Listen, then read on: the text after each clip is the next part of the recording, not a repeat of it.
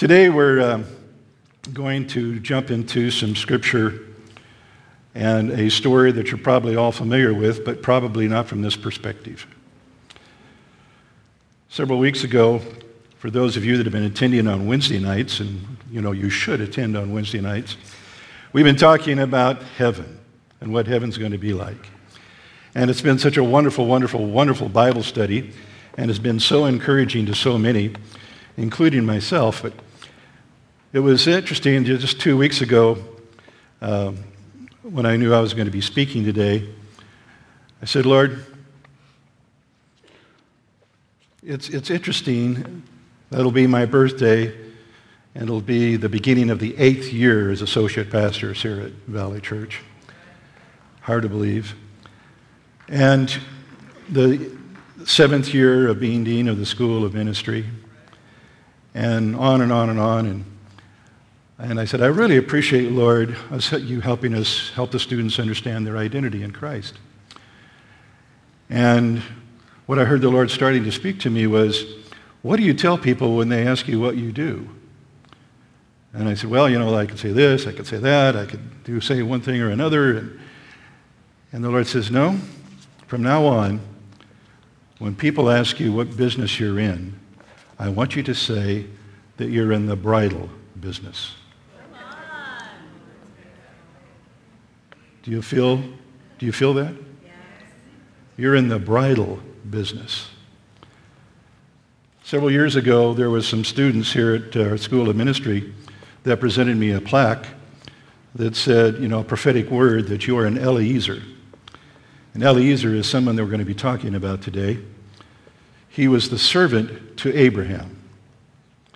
And even though he's not named in the Bible, Josephus, Josephus, the Bible historian from the first century, said his name was Eliezer. And Eliezer means El, God, Ezer, the helper of. So Eliezer, the helper of God. And they presented me with this plaque that to them, that prophetic word over my life was to be the helper of God. And that's what it is to be in the bridal business. Amen. Can I hear an amen there? Amen. The bridal business, and that's what we're going to be talking about today. But the title of our message today is From Servants to Friends. From Servants to Friends. And we're going to be talking about uh, several different people in the Bible, but primarily Eliezer since the Lord has really brought that to, to my mind. And that is taken from Genesis chapter 24. I think a lot of you are aware of that story. And in the Wednesday night Bible studies, we've been talking about heaven. And uh, last Wednesday night, I said, Now I want you to write down, we've been talking about the new heaven and the new earth. Write down what you want to have in the new earth. What are you excited about? What are you longing for? And we had some wonderful things that were written down. But the most interesting was someone wrote down hugs, hugs, and hugs, and no bugs. I'm not sure about the no bugs since the new earth is going to be totally recreated and, and there'll still be lots of plants and animals there. But praise God for hugs, hugs, and hugs. Praise God that we are in the bridal business. So, as we look at stating heaven and the fact that we're going to spend eternity with Christ, we also ask the question why did God create man in the first place? I mean, really, the creators of the heavens and earth and, and all the wonderful things that he created on earth, why did he create man? I, I, mean, he couldn't have been lonely. He already had millions and millions and millions of angels. Amen? So why is he lonely? Well, the angels are servants, and God desired to have a friend. Say that again. God desired to have a friend. So, the key verse today that we're going to start out with is from John chapter 15, verses 13 through 17. And then we're going to get in and, and very quickly run through some scriptures. John 15, 15, excuse me, uh, starting with verse 13. Greater love has no one than this, than to lay down one's life for his friends. 14. You are my you are my friends if you do not if you do whatever I command you. Now he's referring to the new covenant that he brought to earth, the covenant of grace, the covenant of eternal life, and the fact that his command was you are my disciples, and you will take the good news to all nations. Say, nations? So the Lord is looking for a friend to take the gospel to all nations. And verse 15 No longer do I call you servants, for a servant does not know what his master is doing, but I have called you friends, for all things that I heard from my Father I have made known to you. So the Lord wants to call you friends. Verse 16, you did not choose me, but I chose you and appointed you that you should go and bear fruit, and that your fruit should remain, that whatever you ask the Father in my name, he will give you. These things I command you, that you love one another. So the purpose of Christ creating man was to have a friend and he was looking for people that would be more than servants. He was looking for people that would be his friends to do the work that he has called them to do. Now, when we think about friends, obviously the first, first person we think about is Adam. He created Adam and Eve. And one of the most beautiful things about Adam, as we've been studying in the, in the study of heaven, was that Adam was not an ape man. Amen? Adam was a brilliant, intelligent, highly resourceful, who walked and talked with God every evening. Now, that to me sounds like friendship. In fact, he was so intelligent that God had him do one thing. He says, Now I'm going to bring all the living creatures by you, and you're going to name them all. How many of us could even begin to name a hundred of them? So Adam was obviously a very intelligent, creation of God, to be God's friend, and to take care of God's creation. Amen? So, soon after Adam and after the fall, things were not nearly as well on earth as God had created them. And there was a lot of evil upon the earth. And that doesn't mean that God wasn't still looking for a friend. In fact, uh, several generations later, after Adam, there was a man by the name of Enoch. Enoch walked with God for 365 years. And then the Bible says, and then he was not. What does that mean? Enoch was so close to God that there's no record of his ever dying, but that God took him to heaven. Enoch, I don't know what you're doing up there, but I'm sure you're having a great time getting ready for us to come and join you. Praise God. Enoch had a great grandson who was in very close relationship with God. Uh, despite uh, men doing what was right in their own eyes, in the midst of a tremendous turmoil and chaos, there was a descendant of Enoch by the name of Noah. And even in the midst of all the evil, Noah found what? Grace in the eyes of the Lord. And once again, we, you, very few people think about it, but Noah and God worked together building an ark, and it took them about 100 years to do that. Now, if you're going to spend 100 years with somebody every day on the job, I think you want them to be your friend. Hello? And I hope that you all have a dear friend. My closest friend was a young lady that was just standing by me up here. She's been my closest friend for 52 years. I thought that would be a hallelujah. hallelujah. Praise God. And, you know, when you work together with your friends, there are great trials and great blessings that come with that. And obviously, the greatest blessing that came out of the relationship with Noah was that the Lord was very unhappy with things that were going on in the earth. So he helped Noah prepare the ark and bring the creatures on the ark and his family on the ark. And then at the end, the Lord in uh, uh, Genesis 8:1 promised Noah, you know, I'm not going to curse the world again with another flood. It's not going to happen. So, everything is fine and good and dandy, right? But a few generations after Noah, man once again returned to doing that which was evil in their own eyes. And there was a descendant of Noah's called Nimrod, who the Bible says was a great warrior, and he built many cities. And then there was one day where Nimrod really rebelled against God, and he said, in the city of Babel that he began, he said, Let's build a tower. And that tower had two purposes. The tower was, first of all, we'll build a tower to heaven so that we can be as God. The second thing he said is indicated, according to Josephus, know that uh, Nimrod also did that because he wanted to build a tower so high that if God ever had a flood come in again, that they could escape to this tower. He had forgotten the promise, the covenant that God had made with Noah that I'll never again destroy the earth with the flood. So, now into our story. 400 years after Nimrod, or 400 years, excuse me, after Noah, by the way,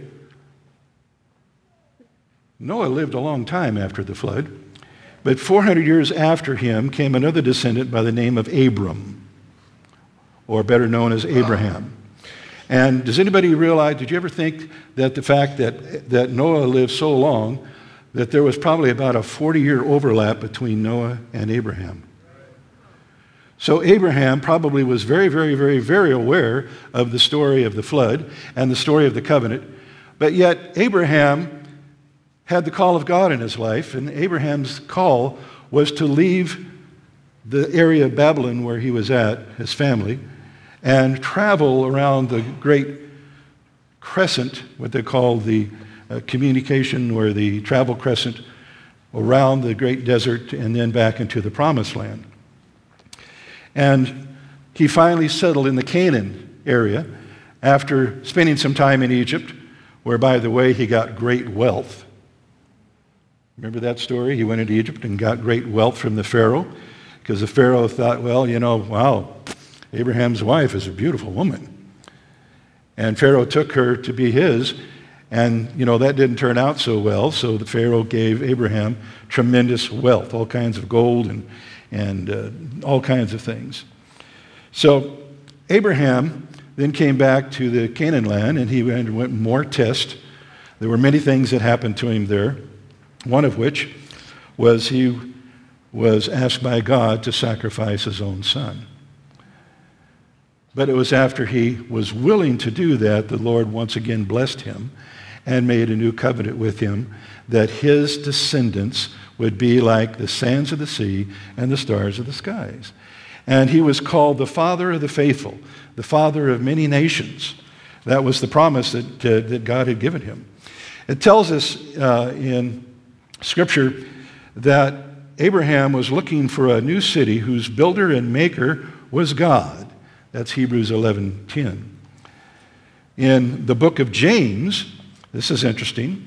Many, many, many years later, in the book of James, chapter 2, verse 23, it says, And the scripture was fulfilled, which saith, Abraham believed God, and it was imputed unto him for righteousness, and he was called the friend of God. So Abraham was called the friend of God. So now we move on to a very interesting story. Go with me to Genesis chapter 24. The Lord was really dealing with me about the fact that of, of this story, and I heard in my spirit the Lord say, Have you considered the servant? And I thought, hmm, that sounds like from the book of Job. You know, the Lord said, Have you considered my servant Job? But the Lord said to me, Have you considered my servant in Genesis 24? So, this is a very interesting story, and I know a lot of you have read this, and I'm going to read some things here that help us set the stage for why this is so important. And I'm reading from the NIV. Sorry, Linda. I'm reading from the NIV. Abraham was now old. He was about 140 years old. For those of you that are taking notes, he was, he was an older, older, older person. And they had already had the miracle of their son being born to him and Sarah. And the Lord had blessed him in every way. See, it was not only the Pharaoh of Egypt that blessed him with multiple things, it was also Melchizedek who blessed him with several wealthy things and land. And then there was also King Abimelech, who was also very similar to the Pharaoh story, where King Abimelech decided, hmm, I, wouldn't like to, I would like to have Sarah as my wife. And when he took her into his home, the Lord spoke to Abimelech and said, oh, that's Abraham's wife. And what did Abimelech do? He gave thousands of gold pieces and silver and animals to Abraham. So when Abraham here is 140 years old, it can be argued, and Josephus talks about this, it can be argued that Abraham was probably the richest man in the world at that time. And he had a son, he had a promise, but yet the promise could not be fulfilled unless his son had a bride. So, verse 2 he said to the chief servant, now, this chief servant is not named in the Bible. Again, it was Josephus that said it was Eliezer. But I want you to notice something about this chief servant. He had served Abraham, obviously, for a very long time. And just before Abraham was visited by God and told that he would have his own son, and from his own son would come multitudes and multitudes of nations, Abraham had told God, Lord, I don't have a descendant. I am ready to give the greatest wealth in the world to who? My servant. And most people don't realize that. This servant was so faithful and such a great friend to Abraham that Abraham was willing to give him everything and make him his heir. So, see, that's why I think the Lord is saying, consider the servant, this man's heart. So he said to the chief servant in his household, the one in charge of all he had, he's the bookkeeper for Abraham. Put your hand under my thigh. I want you to swear by God, by the Lord God of heaven and the God of earth, that you will not get a wife for my son from the daughters of the Canaanites among whom I am living, but will go to my country and to my own relatives and get a wife for my son Isaac. Oh, no small task. First of all, we need to spend a few minutes talking about covenant. We look at this portion of Scripture and we go, this is so strange. Why did, why did Abraham say, Put your hand under my thigh? Well, that, that today would not be socially acceptable. but it was something that was very acceptable then because the manservant who was being, you know, giving a vow to his master was expected to swear by the heritage of the master. In other words, the seed of the master. So, literally, I know it sounds a little gross to us today, but literally, he, was, he swore by the seed of Abraham that he would fulfill the covenant of Abraham by doing what his, what his master asked him. And then, verse 5 the servant asked him, What if the woman is unwilling to come back with me to this land? Shall I then take your son back to the country you came from? And Abraham said, This is verse 6 Make sure that you do not take my son back there, Abraham said. The Lord and the God of heaven, who brought me out of my father's household and my native land of Ur, and who spoke to me and promised me on an oath, saying, To your offspring I will give this land, the Canaan land. He will send his angel before you, so that you can get a wife for my son from there, for my son from there. If the woman is unwilling to come back with you, then will you be released from the oath of mine. This is what Abraham told his servant. Only do not take my son back there. So the servant put his hand under the thigh of his master Abraham and swore an oath to him concerning the matter. Now, I want you to, as I so many times say, the best way for you to understand Scripture is to put yourself in the place of that person. Are you doing that? Are you, are you bringing the image of the servant into your imagination? Verse 10 Then the servant took ten of his master's camels and left taking with him all kinds of good things from his master. Now remember, his master is one of the richest guys alive. He set out for Aram Naharaim and made his way to the town of Nahor. Now, Nahor is where Abraham's brother had stopped After leaving Ur, he stopped in an area of Nahor, which today would be known as Syria, northern Syria. Syria. He had the camels near down, kneel down near the well outside the town. It was toward evening, the time that the women go out to draw water. Now we're going to stop there because in Genesis 24, this story is told twice. He tells it as it's happening, and then he tells it again after it's happened. So let's run ahead and uh, go to verse 42.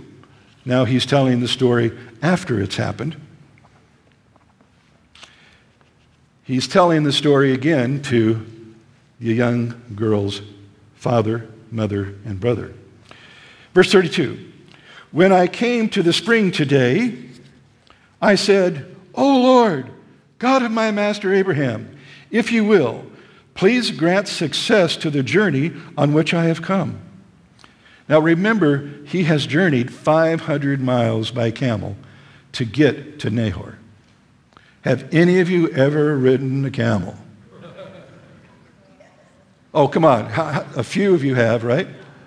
Okay. Did you know that you can get seasick riding a camel? My uncle one time decided to buy a camel to go along with all of his zoo animals, and he said, Richie, get up there. Oh, Rich, get up there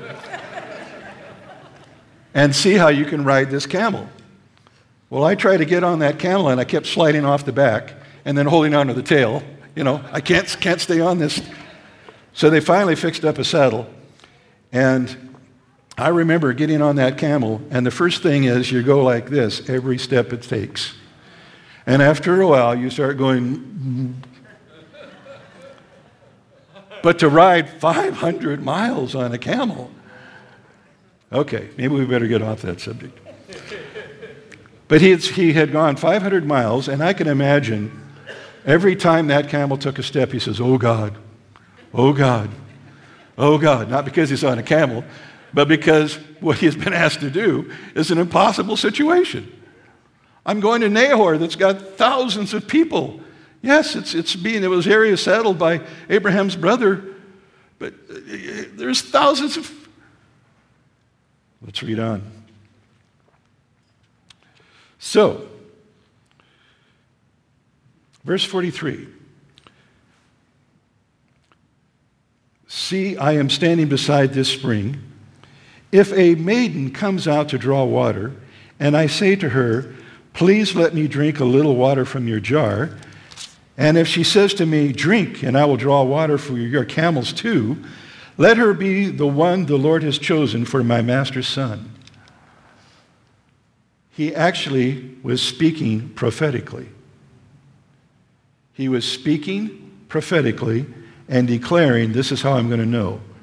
Now, what are the chances of getting to a well in a city that had lots of wells, what are the chances of somebody coming out and getting water at 7 o'clock at night, the end of the long journey?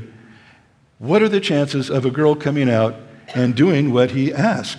Verse 45 Before I finished praying in my heart, Rebecca came out with her jar on her shoulder. Now, stop. Let's put yourself in Rebecca's place. Rebecca is a very wealthy young lady. She's the granddaughter of Nahor, who was a very rich man too, according to Josephus. He had been blessed beyond measure. So here's a very young lady, and she's coming to draw water with, a, with this big pitcher on her shoulder when she probably had lots of maidservants already who could have done that for her. But here she comes, led of the Spirit, to do this, this appointed time. She went down to the spring and drew water, and I said to her, Please give me a drink. She quickly lowered her jar from her shoulder and said, Drink, and I will water your camels too. So I drank, and she watered the camels also. Now stop. How many camels are there? Ten. On a long journey, how many gallons of water can a camel drink at the end of a long journey? 30. 10 times 30, somebody help me, how many gallons? 300 gallons of water. So this rich young girl who's got all kinds of maids, comes out with this probably gallon and a half jar, which was typical in those days. And she had to go down to a spring and then come back up and pour water into a truck. As much as 300 gallons? What does that tell me about Rebecca? She had a good heart. And even though she had maidens that she could have snapped her fingers and they could have come running to help her, she did this work. Wow. Verse 47. I asked her, Whose daughter are you? She said, The daughter of Bethuel, the son of Nahor, from Milcah, bore, my mother Milcah, bore to him. Then I put the ring on her nose and the bracelets on her arms, and I bowed down and worshiped the Lord. I praised the Lord the God of my master Abraham, who had led me on the right road to get the granddaughter of my master's brother of his son. That's what you call a divine appointment. Everybody say divine appointment? Okay, now the Lord said, Now consider my servant. Here we are. Let's jump down now to verse 56. So, can you imagine if you're Rebecca, you're walking back into your home, and now you've got a gold ring in your left nostril. That was very typical of those days. And you have two gold bracelets. And those bracelets in those days were, were beat out of, out of gold, and they usually went from the wrist to the elbow. So here's Rebecca walking back into her home and saying, Mom, Dad, look!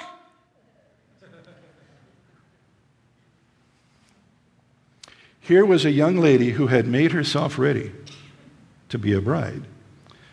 Because, you know, her, her parents and her brothers said, well, you know, servant, come on in. Let's feed you. Let's, let's take care of your camels for the night. And, oh, by the way, oh, the story is you want Rebecca to go with you to go back to Abraham's son to be his wife? Well, no, we need to give her 10 days to think about that. And what did the servant say? you know, I've got to get back. I have got to get back right away. No, we, we need to leave in the morning. Now imagine yourself as a young girl, probably 16 years old, who was living in, in a rich family, and some guy comes along and says, I want you to come home and be the bride of my master's son. Think about that. But what the Lord is saying through this is remember that she was raised to be royalty. And in her mind, her mindset was royalty. Her mindset was that she had been prepared as a bride to be royalty. We are too. That's why I'm in the bridal business. Anybody else here in the bridal business? You're here to help people be prepared to be a bride of Christ. Okay? So, jump down to verse 56. But he said to them, Do not detain me now that the Lord has granted success to my journey. Send me on my way so that I may go to my master. Then he said, Let's call the girl and ask her about it. So they called Rebekah and asked her, Will you go with this man? And she said, I will go. Did you ever stop to think that the Lord is preparing a bride? who has made herself ready, according to Revelations 19. And when the Lord comes back for his bride, how many are you ready to say, Let's go? I will go. So they sent their sister Rebekah on her way, along with her nurse and Abraham's servant and his men. And they blessed Rebekah and said to her, Our sister, may you increase to thousands upon thousands. May your offspring possess the gates of the enemies. Then Rebekah and her maids got ready and mounted their camels and went back with the man. So the servant uh, took Rebekah and left. Now that's a beautiful story, and I would really encourage you to go home and reread that story several times yourself. But now we want to move on very quickly. there are many, many typologies in that story to Christ and his bride, and preparing for his bride, and longing for his bride. But the Lord said again, Have you considered my servant? So I want to point out a few things about this servant. We've already mentioned that historians call his name Eliezer, a helper of God. We already mentioned that uh, he was a faithful servant, and Abraham was ready to give him all of his wealth before the miraculous birth of his son. And uh, we know that he was wealthy because of all the blessings he had been given from other kings and pharaohs. But after the new covenant, at the age of 140, the task was given to this servant that's really an impossible servant, or impossible task without the interference of God. So he swore an oath. He uh, sought after, did the 500 mile journey, and on his journey he prayed, spoke a prophetic word, and the Lord fulfilled his faith. So, the, th- the thing that's most amazing to me is what was the journey back like? I mean, how, how long does it take to go 500 miles on camelback? Anybody know? It took at least a month, if not longer. So, can you imagine the conversation between the servant and Rebecca on the trip home? You know how kids are. Are we there yet? Are we there yet? Now, I'm sure that she was very excited and she was trying to get out of the servant as much information as she possibly could. And that's why I think one reason why on Wednesday nights people are so excited about our study on heaven, because they're wanting to hear, are we, what's it like there? What's it like? What's it going to be like? What's Jesus like? What, what, what, you know, and I could see Rebecca asking all kinds of questions. What is Isaac like? So, after all that typology, there are five things I want to point out to you, those of you who are taking notes. Five things that five things that servants do not do, but friends do. Five things that servants do not do, but friends do. All right? So this servant, to me, was going through a transition from being more than a servant to being a friend of Abraham and helping prepare Rebecca for the wedding that was ahead. Are you ready for these five things? Because this is what we want you to do in your life, in your walk with the Lord. First of all, friends do much more than servants, even to the laying down of their life. Friends do much more than servants. Would a servant die for his master? Maybe. But a friend will lay down their life for another friend. And that's exactly what Jesus was talking about to his disciples. One of the greatest examples of that is the story of Jonathan and David. Jonathan was an heir to be king, and yet he understood that God had called him to be a friend to David, who was the anointed one. And Jonathan was willing to lay down his own life because he had a covenant with David. He knew that David was the anointed one. So, friends do much more than servants, even to the laying down of their own lives. Now, again, put yourself in, your, in these shoes.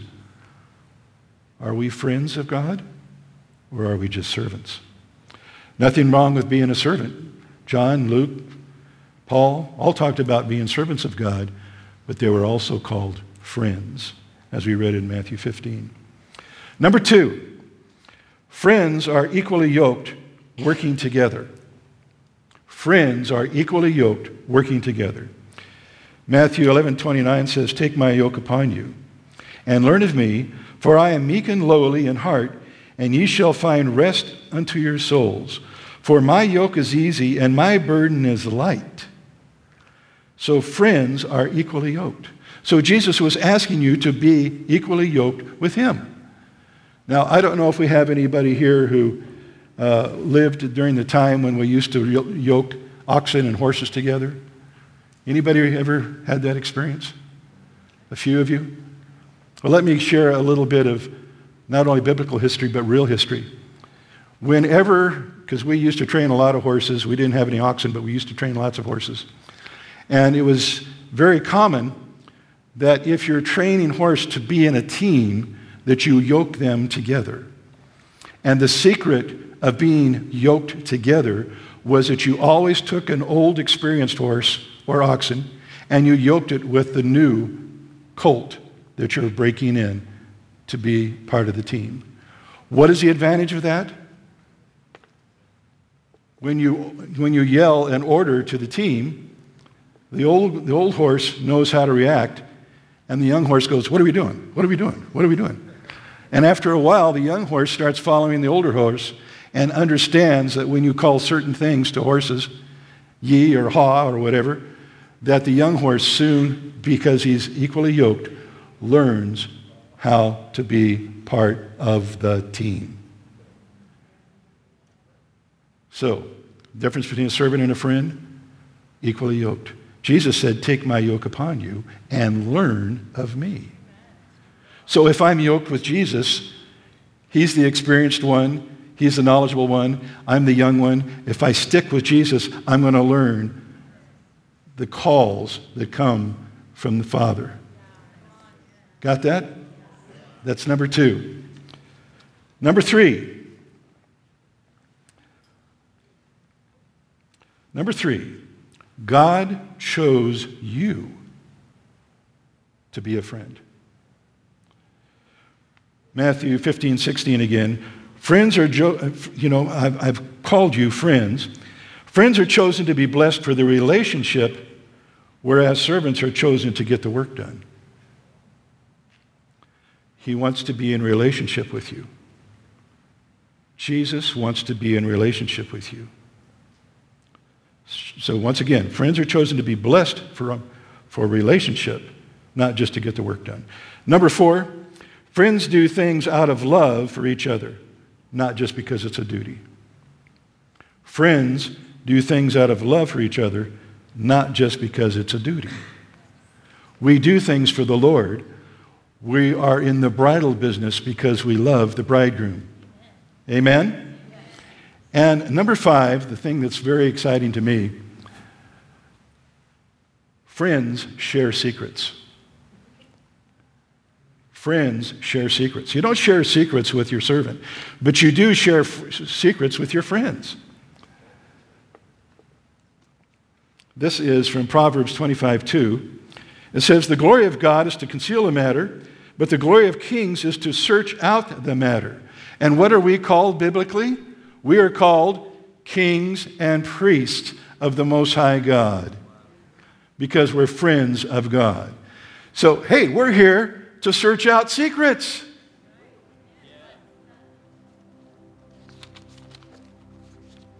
So I'm excited about what we're doing on Wednesday nights to search out the secrets of the mysteries of godliness and what it's going to be like in heaven. In the New Testament, we saw some examples of friends. Remember the story of Mary and Martha? One wanted to be a servant's heart, and one had a friend's heart. Who, which was which?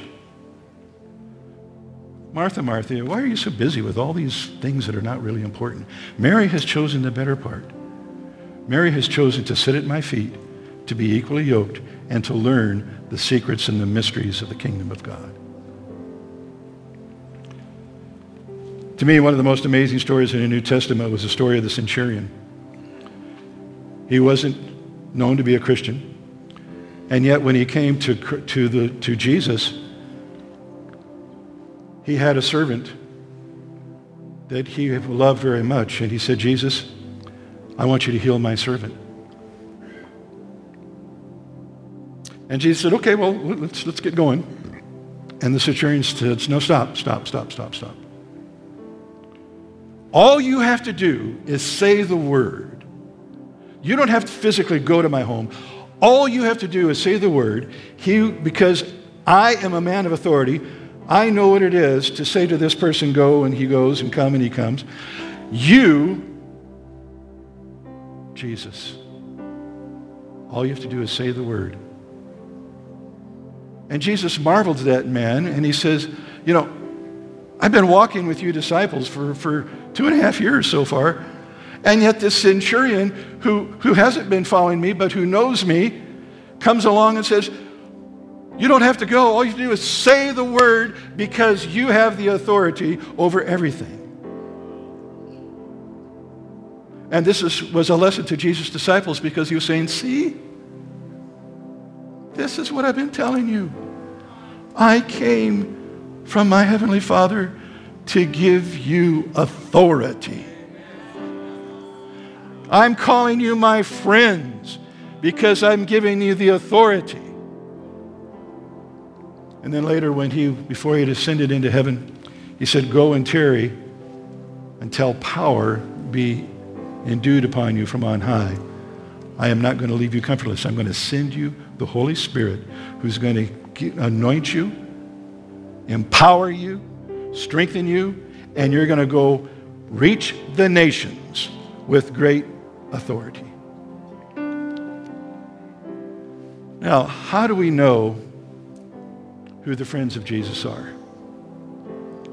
Well, it tells us in Matthew 25, verses 37 through 40, from the New King James Version. Here is a description of the friends of Jesus.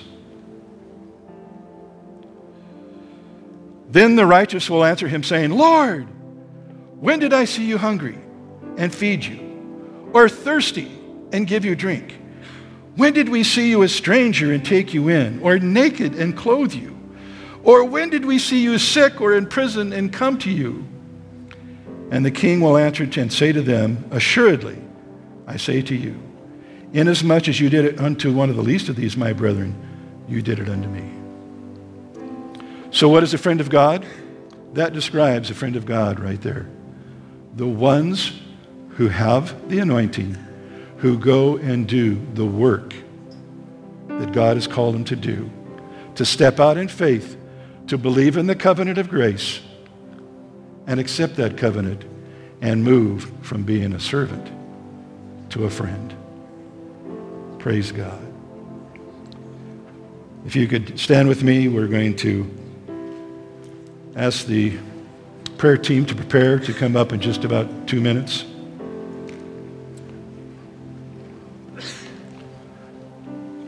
I want everyone to hear this very closely, very clearly.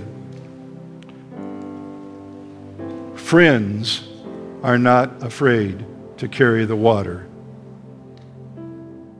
Friends are not afraid to carry the water all the way to the end. Jesus said, out of, my, out of your bellies will flow rivers of living water. The friends are the ones who carry the living water.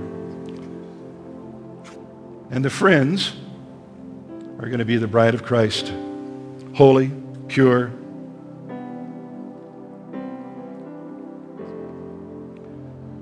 As we close the service today, the Lord talked to me very specifically don't give them a lot of notes. Don't give them a lot of scriptures. I want them to go home and read this story for themselves. I want everyone, this is the Lord speaking, I want everyone to consider what it is to go from a servant to a friend. And one final comment on that.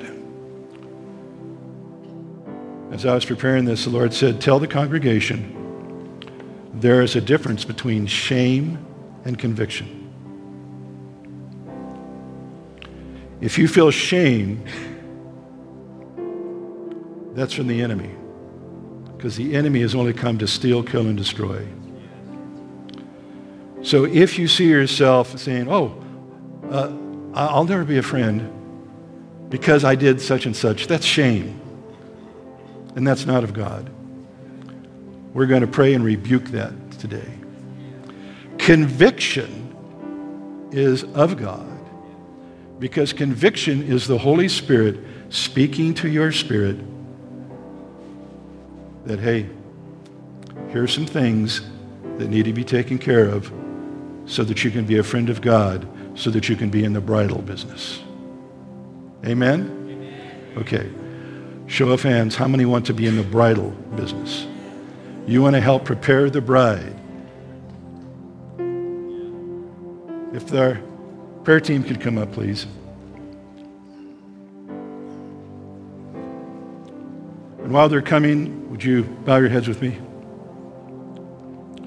Lord Jesus, thank you for the message that we are to consider the servant. And Lord, as we consider the servant, Lord, we consider the covenant that you made with Abraham. And Lord, we consider the covenant that you made with us by going to the cross and then being raised the third day.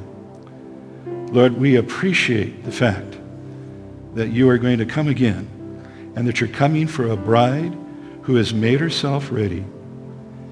And you're coming for a people who have worked to be friends of Jesus to help prepare the bride for your coming.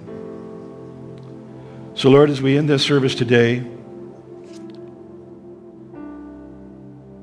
we pray, Lord, for our thinking. We pray, Lord, for our mental thinking. Lord, it says in Romans 12 that we must have a renewing of the mind. And Lord, we're praying right now that our minds will be totally renewed, not to think as just a servant, but to think of ourselves as friends. Because of what you've done for us, you have called your disciples, those of us that are in the bridal business. Lord, you have told us that you no longer call us servants, but call us friends. Praise God.